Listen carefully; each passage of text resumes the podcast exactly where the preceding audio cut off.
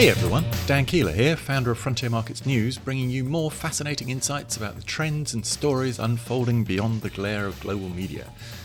In last week's podcast, we heard from Capital Economics Chief Emerging Markets Economist William Jackson about the prospects for 2023. One of the topics we touched on was a struggle that Sri Lanka has been facing over the past few years. The country's been beset by a range of woes, including terrorist attacks on Easter Sunday 2019, ironically, very shortly after the Lonely Planet Guide declared Sri Lanka as the most attractive and appealing tourism destination in the world. The following year, the pandemic arrived, hammering what then remained of the country's formerly vibrant tourism industry.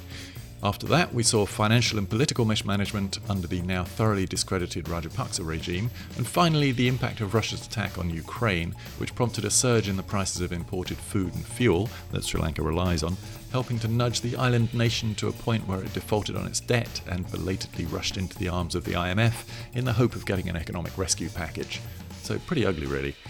The macro numbers still look pretty bad, and the government said recently it expects the economy to contract again this year after suffering a near 10% decline in GDP last year. But what's it like on the ground in this island paradise? To find out, we're talking today with Ruchir Desai, who is the co fund manager at Asia Frontier Capital's Asia Frontier Fund, as well as with Abhijit Kukreji, who is Senior Vice President for Emerging Markets Equities Sales at brokerage Auerbach Grayson.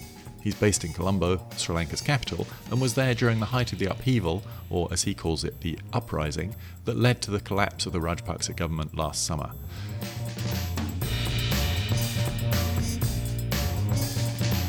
We're going to hear first from Ruchir, who recently returned from a trip to Sri Lanka, and although I don't want to steal his thunder, he was pleasantly surprised by what he saw. Ruchir, thank you so much for joining us. Thank you, Dan. Happy to be here. Thanks for having me. Well, from what I've heard about Sri Lanka recently, and certainly from what we've reported on it at Frontier Markets News, I would imagine you encountered a pretty bleak situation in Sri Lanka. Is that uh, is that accurate? Well, not not fully accurate actually. Of course, things a couple of months ago, especially I would say May and June, were quite intense in Sri Lanka with the you know public protests, shortage of fuel, uh, basic necessities like fuel, uh, food, and also electricity and of course the heavy protests against the previous president or the previous administration. So things seem pretty intense at that point in time. But of course, since then, uh, you know, things have kind of settled down. I'm not saying they're out of the woods as yet. Uh, so I was going after basically almost uh, three and a half years. The last I was there was in June 2019, and of course, then because of the pandemic, I couldn't visit. So I was going after more than three years. So I didn't, I didn't really know what to expect given what was going on on the ground all the news flow that's been coming out from, from the country over the last couple of months. But on you know on touching down in the country in Colombo, which is the capital, things seemed pretty normal at the airport, and also you know getting around was not a pro- was not a problem. I heard about the fuel the fuel shortage, uh, but getting a you know taxi from the airport, no no issue at all. You know moving around the city, no issue at all. And also you know uh, I was just besides meeting companies at the conference that I went for, I was just uh, you know, roaming around the streets and seeing what's going on on the ground just to get a feel of things, how they are. It seemed pretty normal to me. People are out and about, get, getting along with things because I think situation has improved, I would say, significantly from uh, the bottom where they were in terms of the basic necessities, in terms of fuel, food, and also power. So I think that's that's the key point uh, which I'd like to make. That's improved significantly. So you don't have issues about there's no long lines for you know filling up your car or your vehicle with, with fuel or no long lines for you know basic essentials. And even I think the power cuts have reduced significantly. I think only a few hours a day, uh, and most you know offices and hotels have backup generators. The situation is much better than what it was. So I was uh, quite ple- I would not say pleasantly, pleasantly surprised, but I was uh, it was better than I expected when I given all the news flow that's come out in the last couple of months. So yeah, uh, things things are still there's still a lot of work to do for the country. I mean, they like I said, they're not out of the woods as yet. They need the funds from the IMF. They need to restructure the debt. They need to do a lot of reforms. So it's, it's going to be a long road to recovery for Sri Lanka. But clearly, uh, you know, they realize that they have to take some tough decisions. But on the ground, the situation is, uh, I would say, much better than what it was. And I also saw a lot of tourists, a lot, uh, quite a few tourists, both in Colombo and also down south at Weligama, where I visited, uh, you know, from the beach resorts. Oh, it's interesting. Yeah, um, I mean that was one of the questions I was going to ask you about was whether tourism appears to be recovering. Um, just before we get to that, though, it's it's great to hear that things are a lot better than you might expect. Um, certainly, the coverage that uh, that I've seen and you know that we've relayed to some of our readers was very much about the sort of lines for fuel, the shortages of basic essentials, um, really quite a dire situation, and obviously a very very unhappy population. But I, I, I, it's great to hear that since the change of government that it seems like much of that has uh, been been put under control. Um, was there a sense of? I mean, you talked about things feeling like they were back to normal. Was there a sense that people are at all anxious, or did it feel really like people are, are just kind of getting on with stuff now? I would say we've, in terms of the local population and the you know who are have in the professionals or just the general population, I think they've been through the worst part of the, of the crisis especially you know like I said in May and June. Uh, but I think so. Stepping back a bit, I think the biggest issue for the general population was not really them being against reforms or them being against decisions which should take the country forward. I think what had happened uh, since 2019, Sri Lanka has had a pretty tough time. You had the Easter Sunday attacks in April 2019. That was a setback for the tourism industry, which is very important. Uh, and then you had uh, the pandemic start in you know March 2020, which obviously shut off the entire tourism industry. That was a big blow for the country uh, because it brought in about five billion dollars a year of foreign exchange reserves, and that would be very that would have, would have been very helpful in this environment for them where they have to repay external debt and given the large amount of external debt that they have on their on their balance sheet. Uh, so you know you had 2019 and 20, which was tough. 2021 as well. You know, recovery in tourism didn't really happen until probably uh, globally, I would say until probably in beginning of uh, second half of last year or beginning of 2022. Uh, and then you had the war in Ukraine, which really, I think, I think that was the final nail in the coffin for, in general, for the country and also for the population, because you anyway had a tough time for about two years.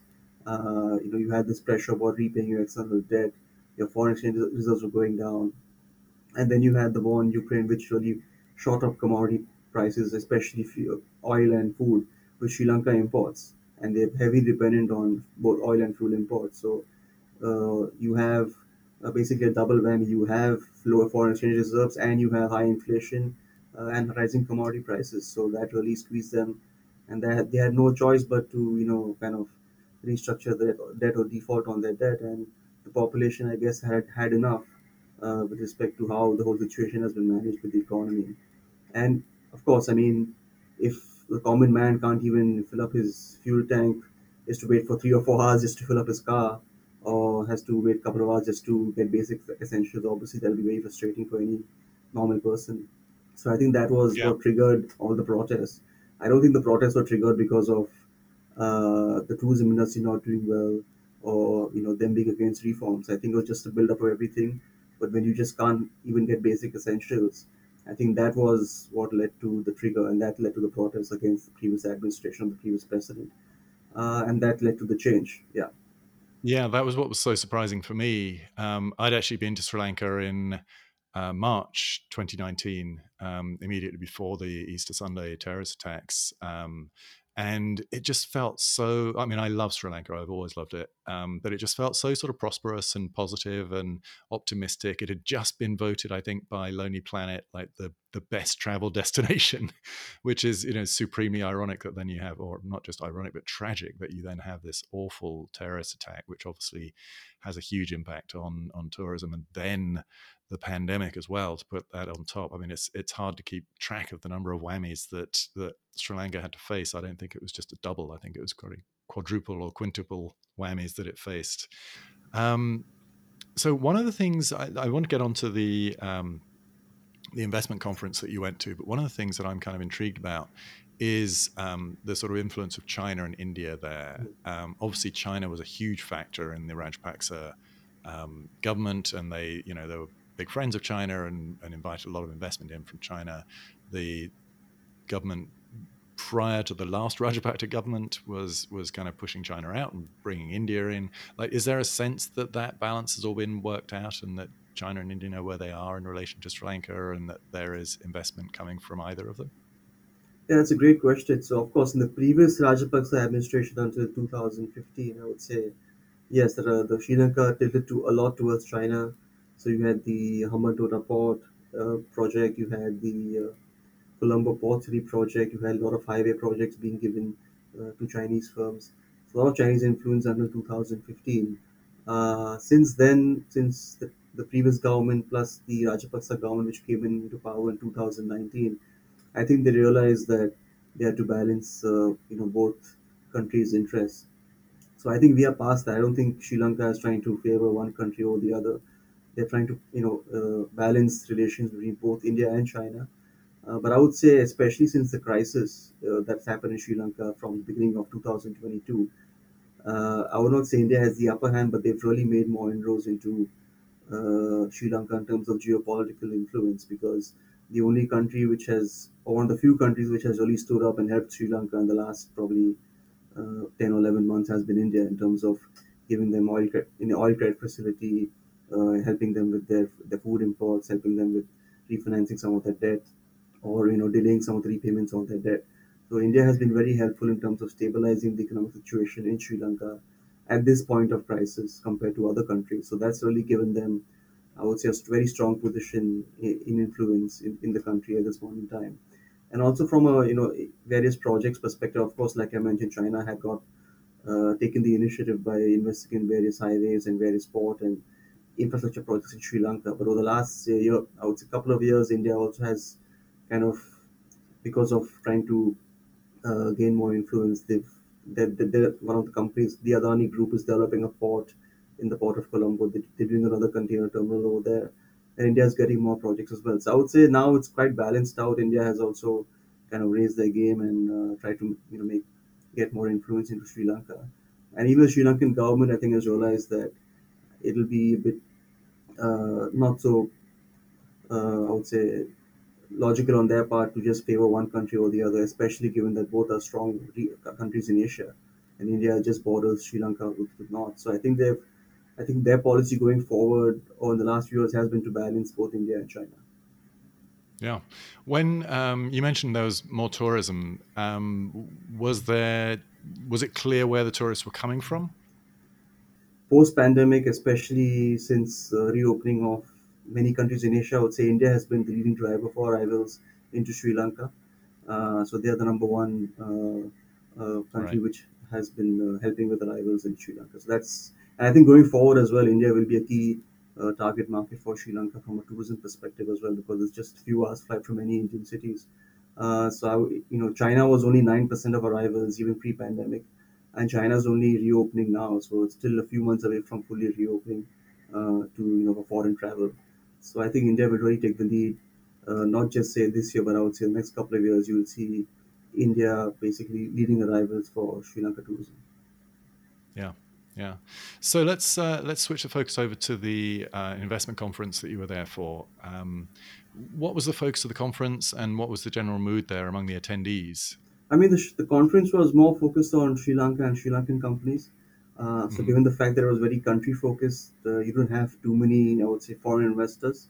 Uh, because uh, let's face it, I mean, Sri Lanka, given what's going gone on in the country in the last couple of years, especially in the last couple of months, uh, it's a bit of off the radar for many uh, emerging market or frontier market investors at, at this point in time because they you know they have other there are other countries which are doing well not much well they're doing much better in terms of macroeconomics and they don't have that they don't, they're not going through debt restructuring program.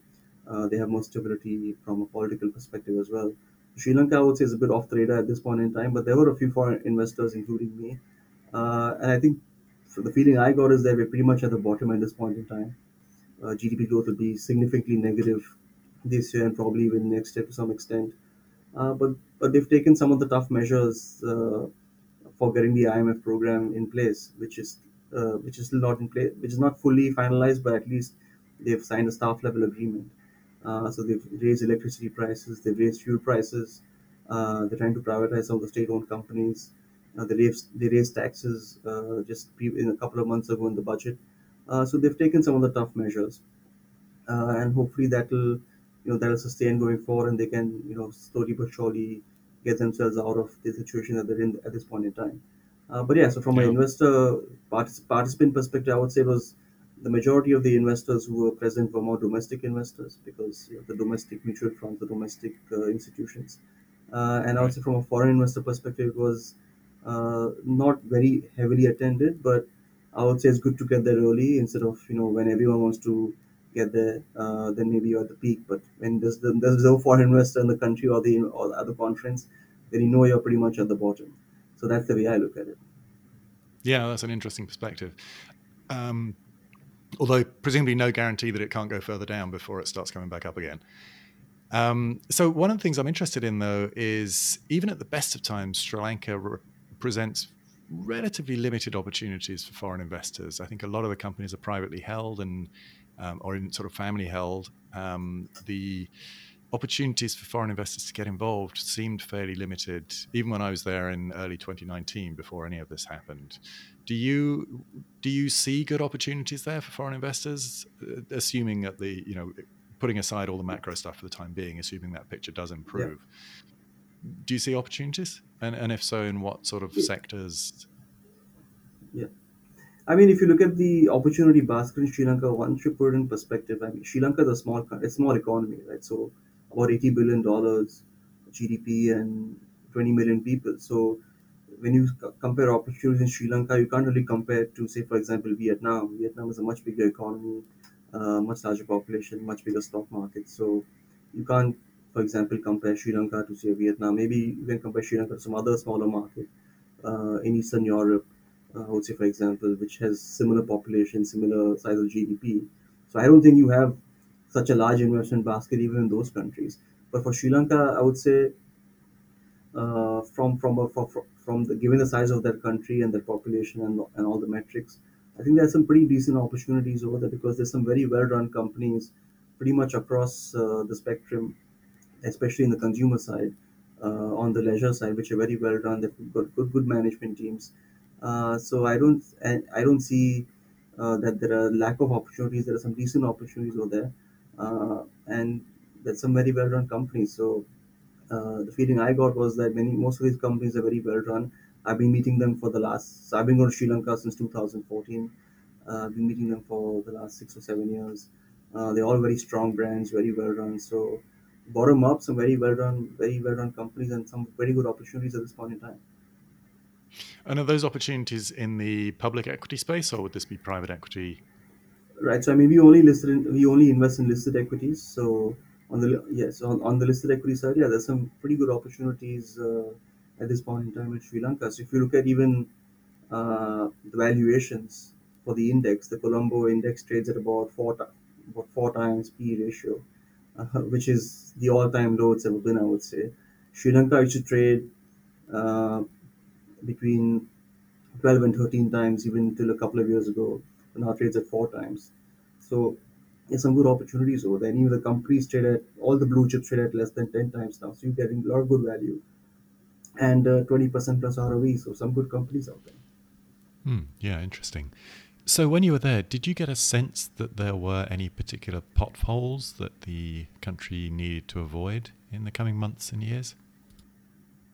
Uh, I think we're past the worst in terms of all the issues that they had to face with in terms of the lack of tourism, the oil price, the commodity price increase, uh, the politics. I think we're past that. I think what's more important now, and I will not say uh, roadblocks but potholes, but I would say one needs to be patient because to get the IMF funds, they need to restructure the, their debt. So they need to come to an agreement between the sovereign bondholders and of course the bilateral debt holders like India and China, and they need to come to an agreement uh, over that because before unless that happens, the IMF will not disperse the funds.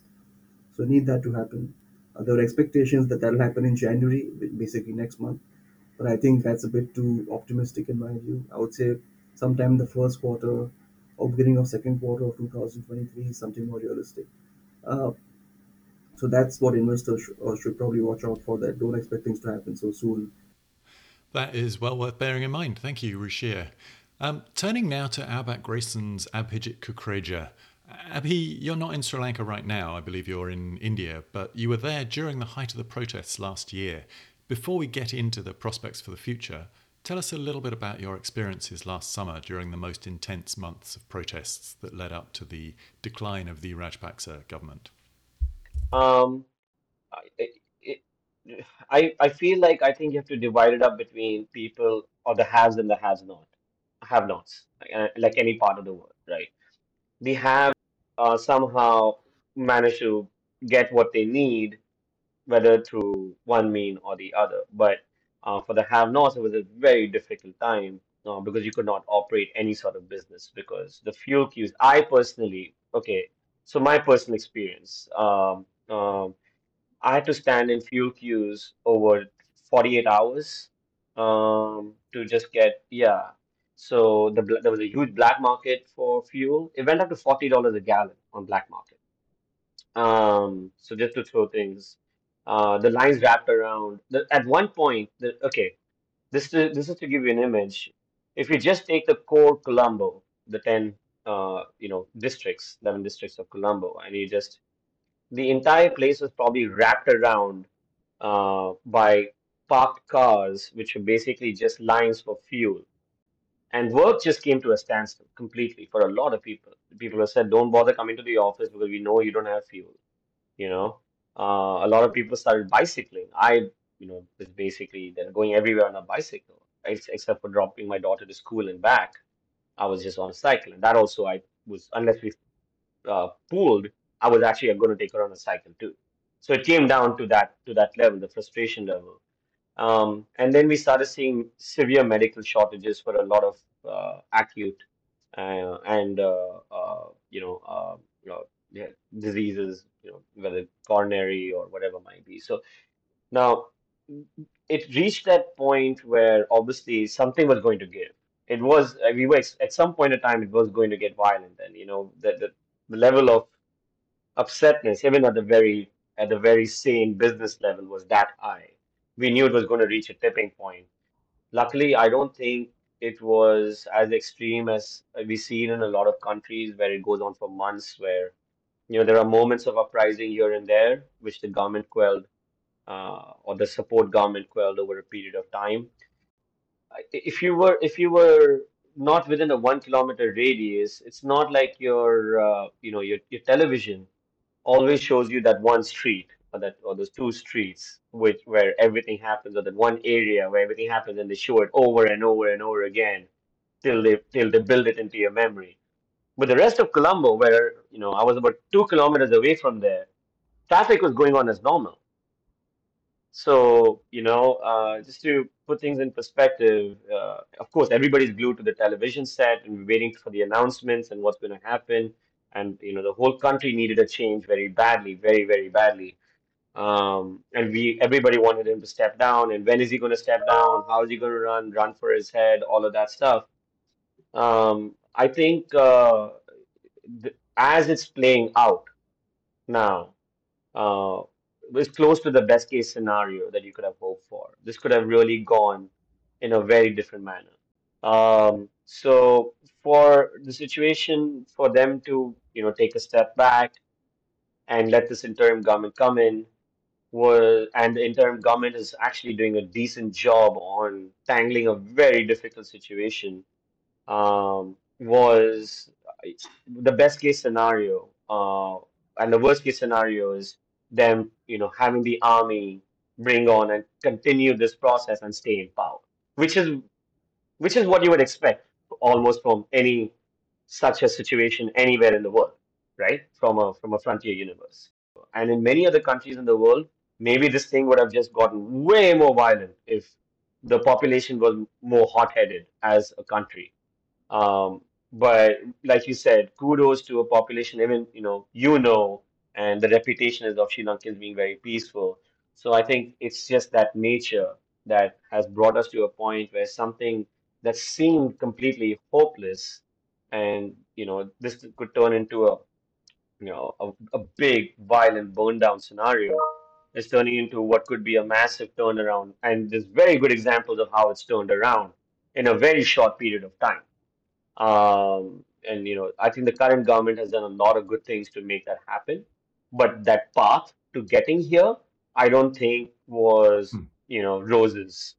So, so, so let's look look ahead now. Um, you know, we heard from uh, from Ruchir earlier on that um, you know he was sort of pleasantly surprised at the sort of state of the country, and um, you know he sees that there could be quite a strong rebound. Are you hearing a similar sort of story from investors? Or you do you sense that that is the case that there could be quite a strong bounce in Sri Lanka and that it could be an opportunity for investors to to jump in at a good valuation at the moment? Yes, we've been we've been telling clients to uh, step back into Sri Lanka, but we have to be cognizant about, I think, a few things. Um, to you can't get you can't get your dollars out of Sri Lanka yet because they're still building out their reserves. So they're not in a spot where they can allow uh, uncontained capital inflows and outflows. It's possible, but in very small amounts. So if you're an investor with any real appetite, uh, you, it's going to be a while before you can take. So you can put your money in for the moment and park it, and I think you'll be fine. I think you can look back about a year, two years from now and take your gains and you should be you should be completely good you know as easily as doubling your money. Sure. Poss very possible. Uh, but for now if you were to thinking the next six months it's pos I want to take you know and the stocks double and I want to take my money out you might not be able to. So cognizant of that first of all. In terms of the valuations it's extremely cheap. The banks are just absolutely extremely cheap you know on a macro front which is what I think you know uh, Ruchir was referring to apart from the political stability uh, and going back and if you were it, let me put it this way dan if you lived under a rock and you went to sri lanka three years four years back and you fell in love with the country um, and uh, then you didn't know anything about this political unrise nothing and you just wanted to take your family and came back to sri lanka tomorrow Hmm. you would not know the difference like it would seem like you never left it's exactly back to normal from a tourist standpoint now for a local they're getting a huge sticker shock because they were so they were so used to massive subsidies, uh, you know, because of uh, bad political uh, just to win votes, right? You know, the bad political moves. The subsidies were so wide, the corruption was so wide within the you know the CPC, the cent the Ceylon Electricity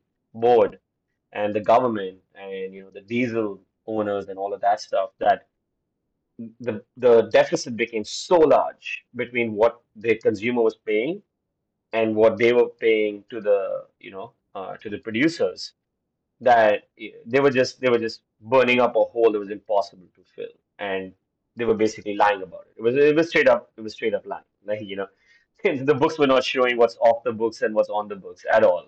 So when the new government took charge anybody's jaw would drop it was, it was it's like walking to Enron for example like what do you do with this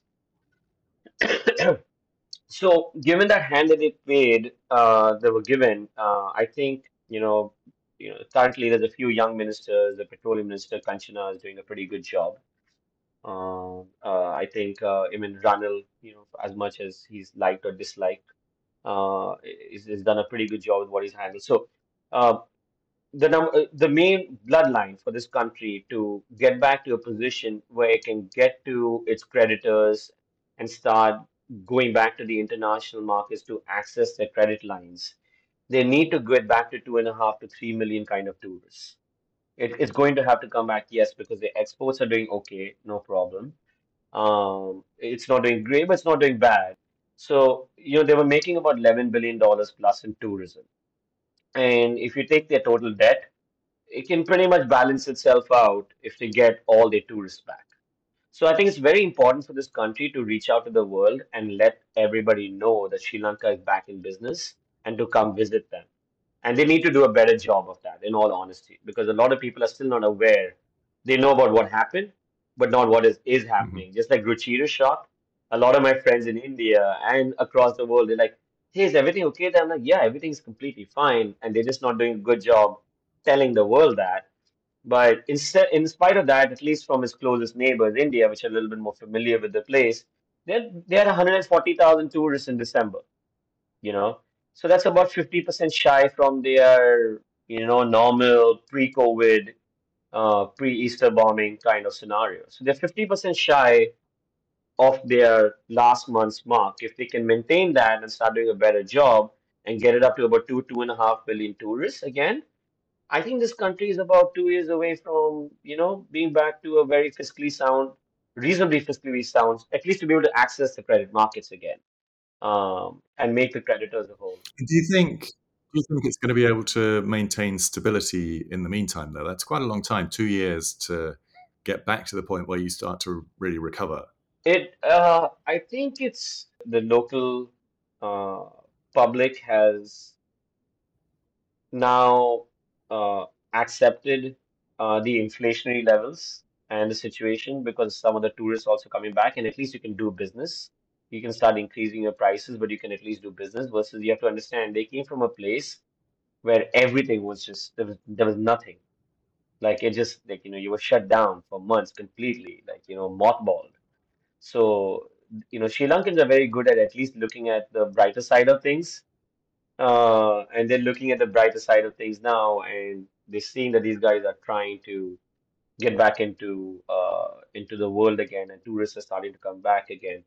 But that being said, in about six months, if you don't see further gradual improvement in the quality of life and prices coming down, and you know uh, wages and jobs and economic growth coming back, then I think we can have this conversation again in six months uh, if there's a transition that needs to be made. So uh, you know, it's obviously a it's a moving situation, but I think I think to turn to turn, see, they had about nine hundred million dollars in reserves earlier, uh, when things were really bad. I mean, you were that's Hmm. that's like peanuts. They're up to six billion now. There's at least something in their coffers, so they can at least keep the public services going. Remember, this is a country where 80% of the entire country belongs to public services. So now they have to basically clean out their balance sheet a lot of people they're not getting hired anymore, right? So now the private sector is going to have to actually pick up these college graduates and start putting them to work. And that's where the challenge is for the next couple of years. Is, is the private sector and, and are these are these young people going to join the workforce in a non-governmental manner, in a productive manner, or is it, is it going to be unproductive? That's going to basically what decides, I think, what happens next. Uh, and that feels like the right cautiously optimistic note to wrap up this podcast. Abhijit and Ruchir, thank you for joining us.